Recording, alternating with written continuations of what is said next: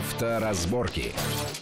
Приветствую всех в студии Александр Злобин. Это большая автомобильная программа на радио Вести ФМ. И, как всегда, обсуждаем главные автомобильные новости, явления, события, намерения, мысли, которые так или иначе повлияют, могут повлиять на нашу и без того непростую автомобильную жизнь. Сегодня обсудим э, объявление МВД о том, что будут выдаваться новые права, зачем, как, почему, что это значит. Концерн Калашников представил прототип своей новой электрической машины, которая может быть конкурентом аж не кому-либо, а Тесле, насколько это получится, насколько все это реально. Ну и некоторые другие автомобильные новости. В гостях сегодня у нас автомобильный эксперт Антон Чуйкин. Антон, приветствую вас в нашей студии. Добрый день. А, ну, давайте для начала коротенько обсудим вот эти так называемые новые э, права. МВД сообщило, что в ближайшее время, ну, то есть разработан уже проект нового типа водительского удостоверения, который будет снабжен специальным электронным чипом, будет э, там какие-то лазерные такие штуки какие-то, которые можно э, посмотреть. Э, кроме того, там будет надпись на английском или француз... и французском языках о том, что это водительские права, а не что-нибудь такое.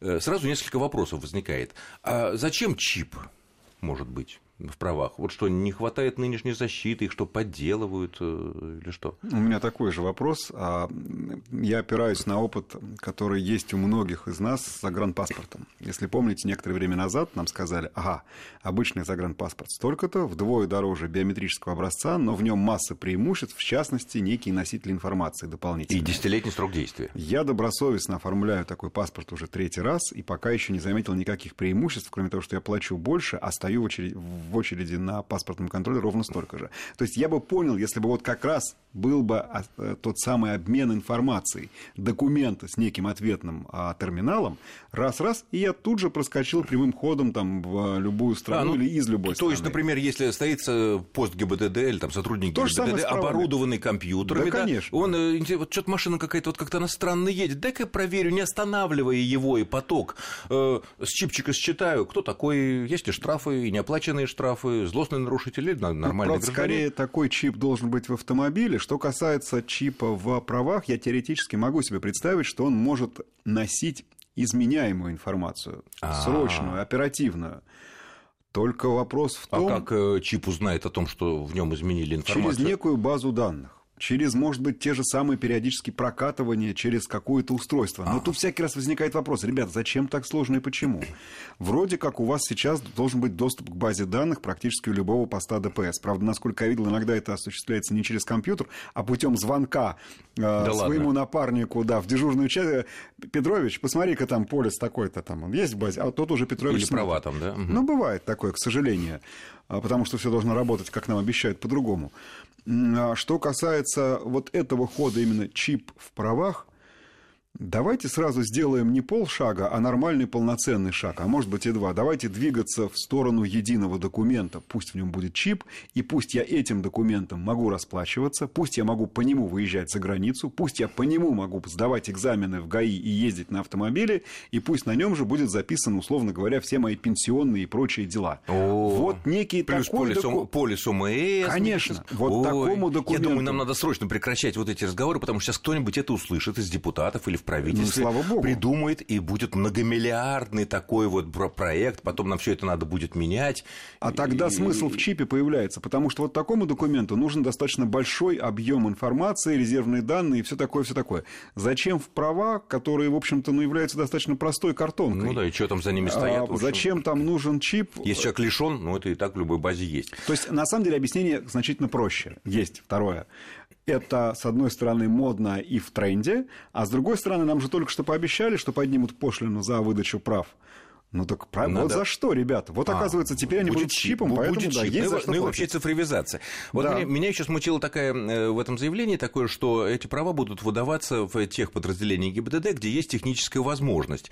Это значит что? Это значит не все уже будут выдавать подразделения ГИБДД или все-таки техническую возможность обеспечат? Ну, поскольку пока речь идет только о проекте, э, мы еще не знаем точно. Ну, надеюсь, что все-таки всюду. Хотя, если вы помните, вот когда нам права меняли бланки, достаточно долго потом имели хождение и выдавались бланки еще старые, вот, которые чуть больше нынешних. Э, посмотрим, как это будет. Э, ну, у меня по-прежнему есть некоторые нет. сомнения вообще в целесообразности. Вот как бы конкретно, если в права вошьют этот э, чип. Ну, понимаете, нам все обещают электронные ПТС. Угу. И вот, вот разразились тут новости, ну, уже что бумажных два, тоже два первых выдано. Это сразу а. напоминает тот анекдот про библиотеку, в которой сгорели обе книги. Обе книги.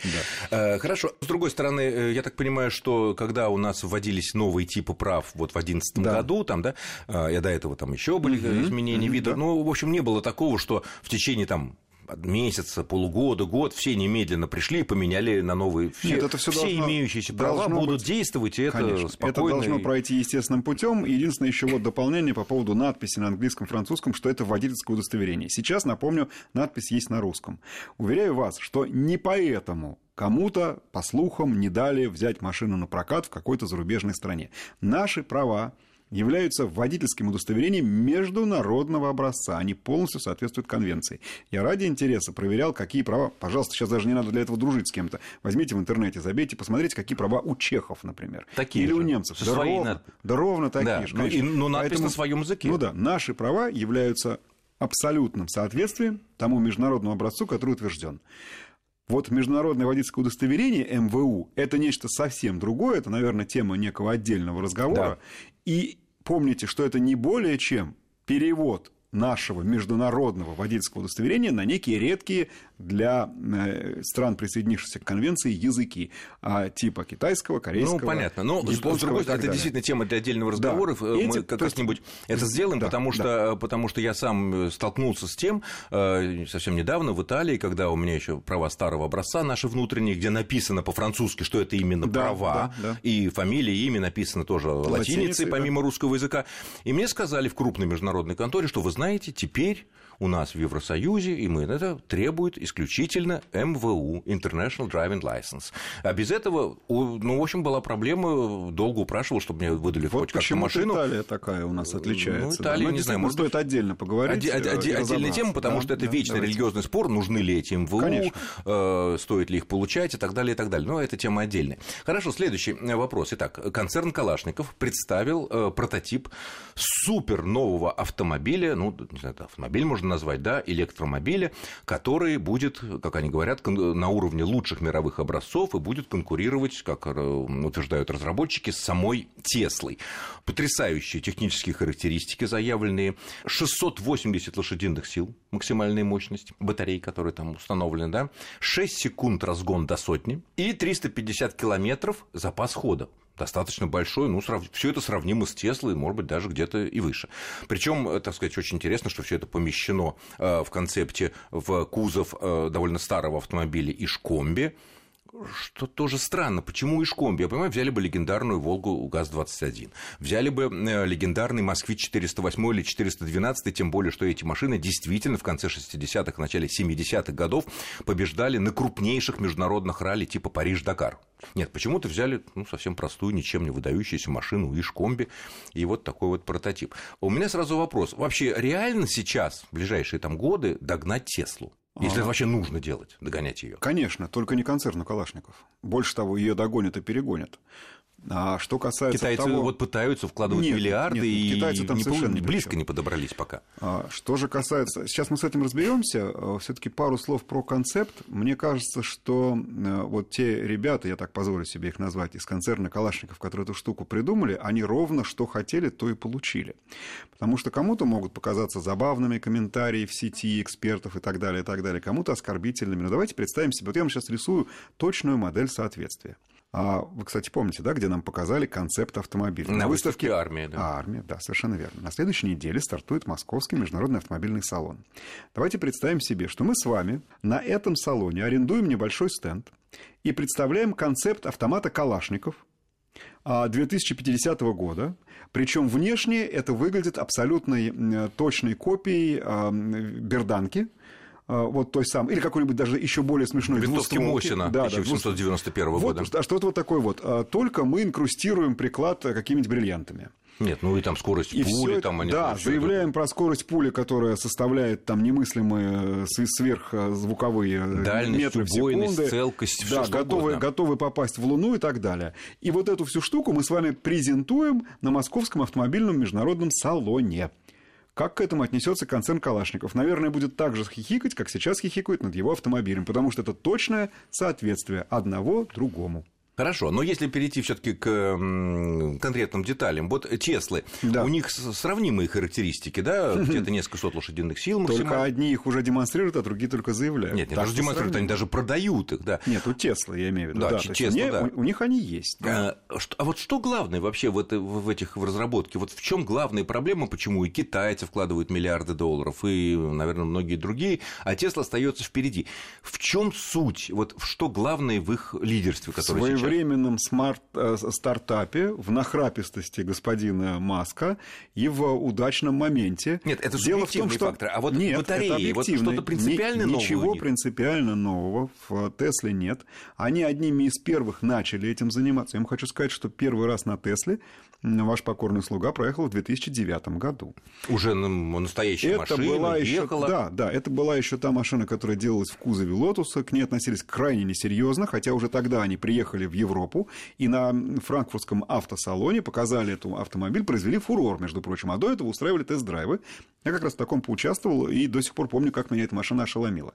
С тех пор принципиально ничего другого на Тесле сделано не было. Они просто стрельнули первым, вложились смело в производство, а перспективы неясны до сих пор. Почему?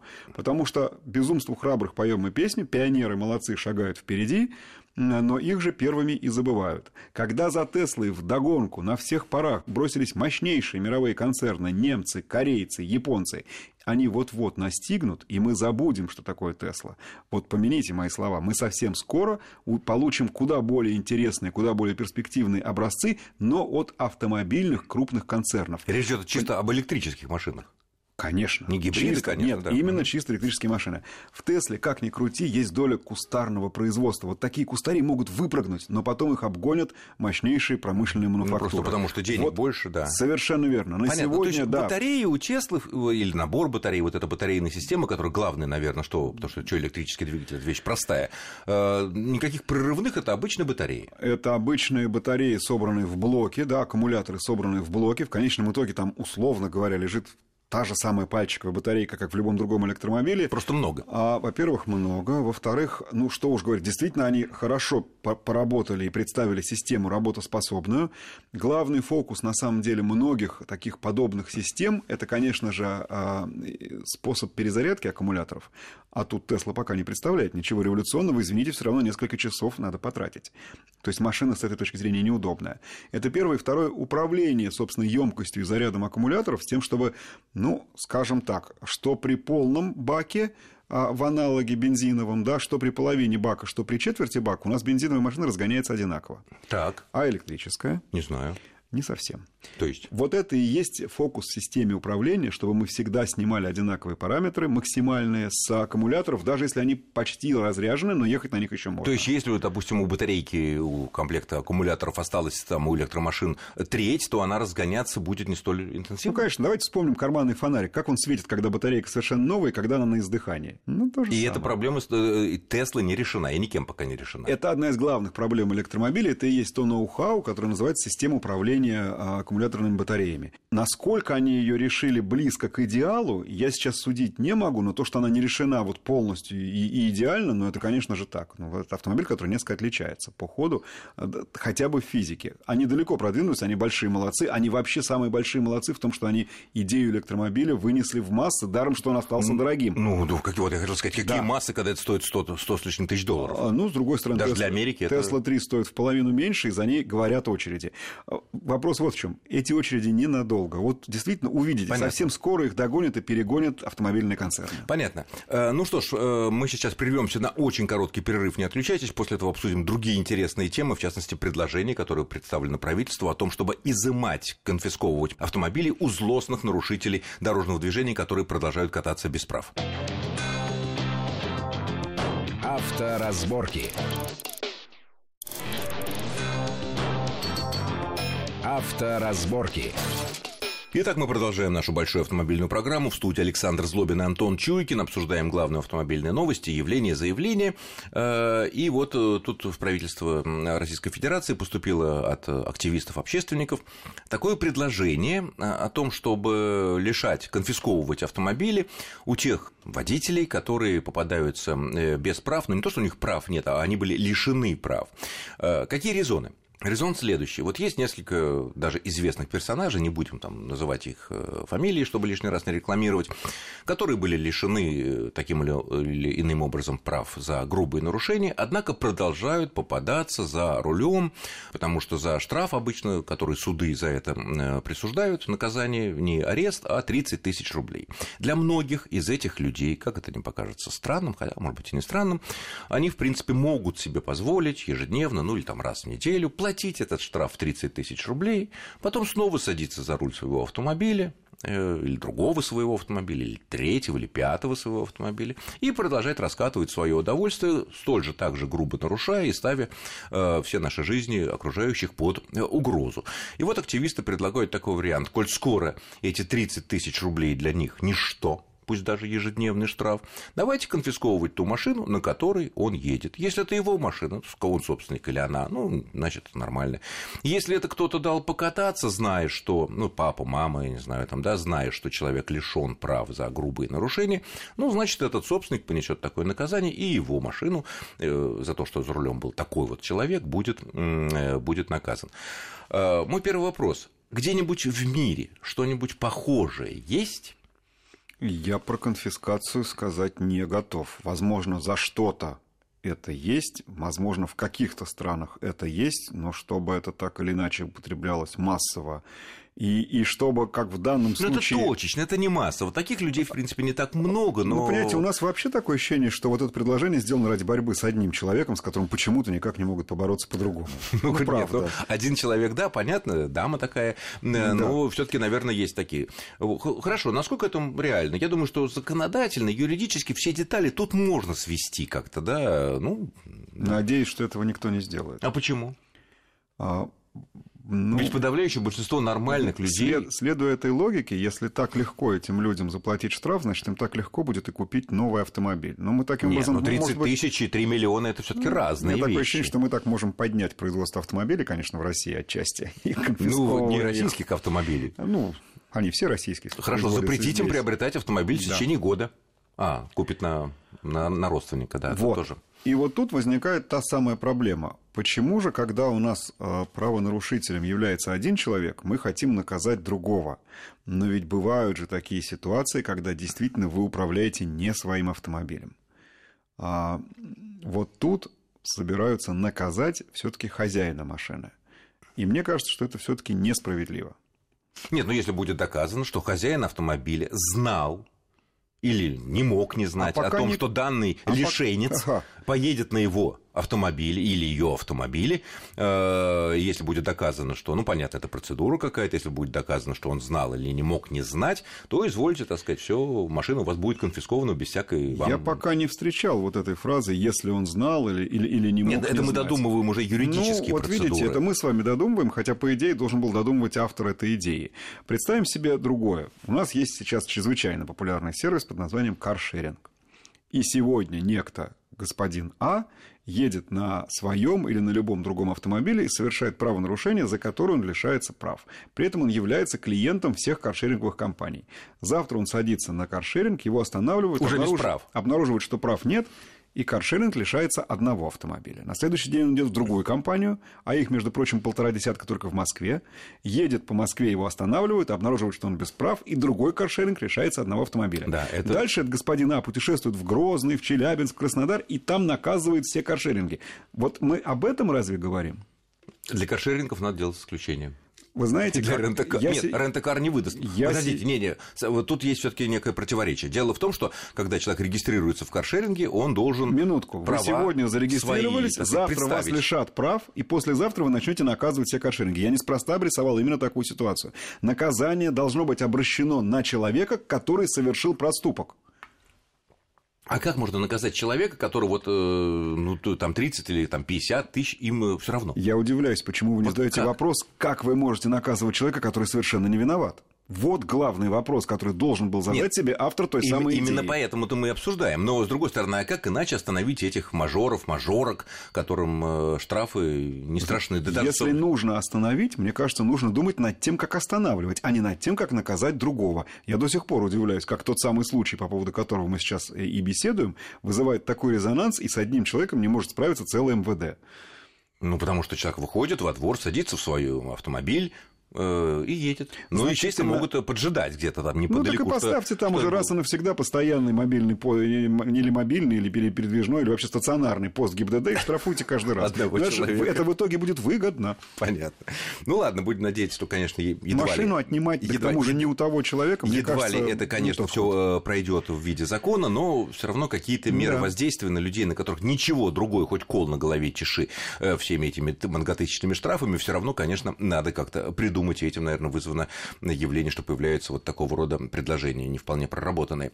Еще одна новость, она такая, ну, уже такая печальная достаточно, но по- повод задуматься. Минувший месяц, июль, э, оказался рекордным по числу тяжелых ДТП на наших российских дорогах, по числу погибших людей, больше 1800 человек погибло, Э, ну, я уже не говорю, там несколько тысяч раненых и так далее. Это рекорд за этот год, хотя чуть меньше, чем, слава богу, чем э, в прошлом году. Э, м, Эксперты объясняют это тем, что люди в период отпусков э, едут далеко, там, к родственникам, в деревню, на курорт, э, выезжают на трассы, долго едут, устают, э, я не знаю, там, дорожные работы, выезжают на встречку, ну, так сказать, это не, не, не медленное городское обычное движение, в котором, ну, тюкнулись две машины, ничего страшного, а тут, конечно, скорости и так далее. Вот какие признаки есть того, что ты устал. Потому что люди разные говорят. Погромче музыку, болтать с соседом, соседкой, там, ну, с, с пассажирами и так далее. Как-то, я не знаю, там, пить какой-нибудь там Кока-Колу или что-то такое. Вот какие признаки того, вот исходя из вашего опыта длительных путешествий, те- длительных тест-драйвов, там, много сот километровых пробегов эм, ежедневных, э, которые говорят о том, что все, ребят, надо остановиться, потому что мгновенное, даже на секунду засыпание может привести к ужасным последствиям.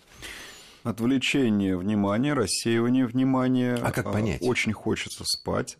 А а понять самому невозможно зачастую. Поэтому я хотел бы вот здесь какое пр- пр- предложение сделать. Это просто совет для тех, кто ездит. Вы знаете, какая сейчас главная, на самом деле, дисциплина, на мой взгляд, для водителя в плане его обучения? Вот в наше с вами время это было, например, устройство карбюратора и, а, Глубина позиции- протектора. и позиции да, раздела правил дорожного движения. На сегодня это логистика.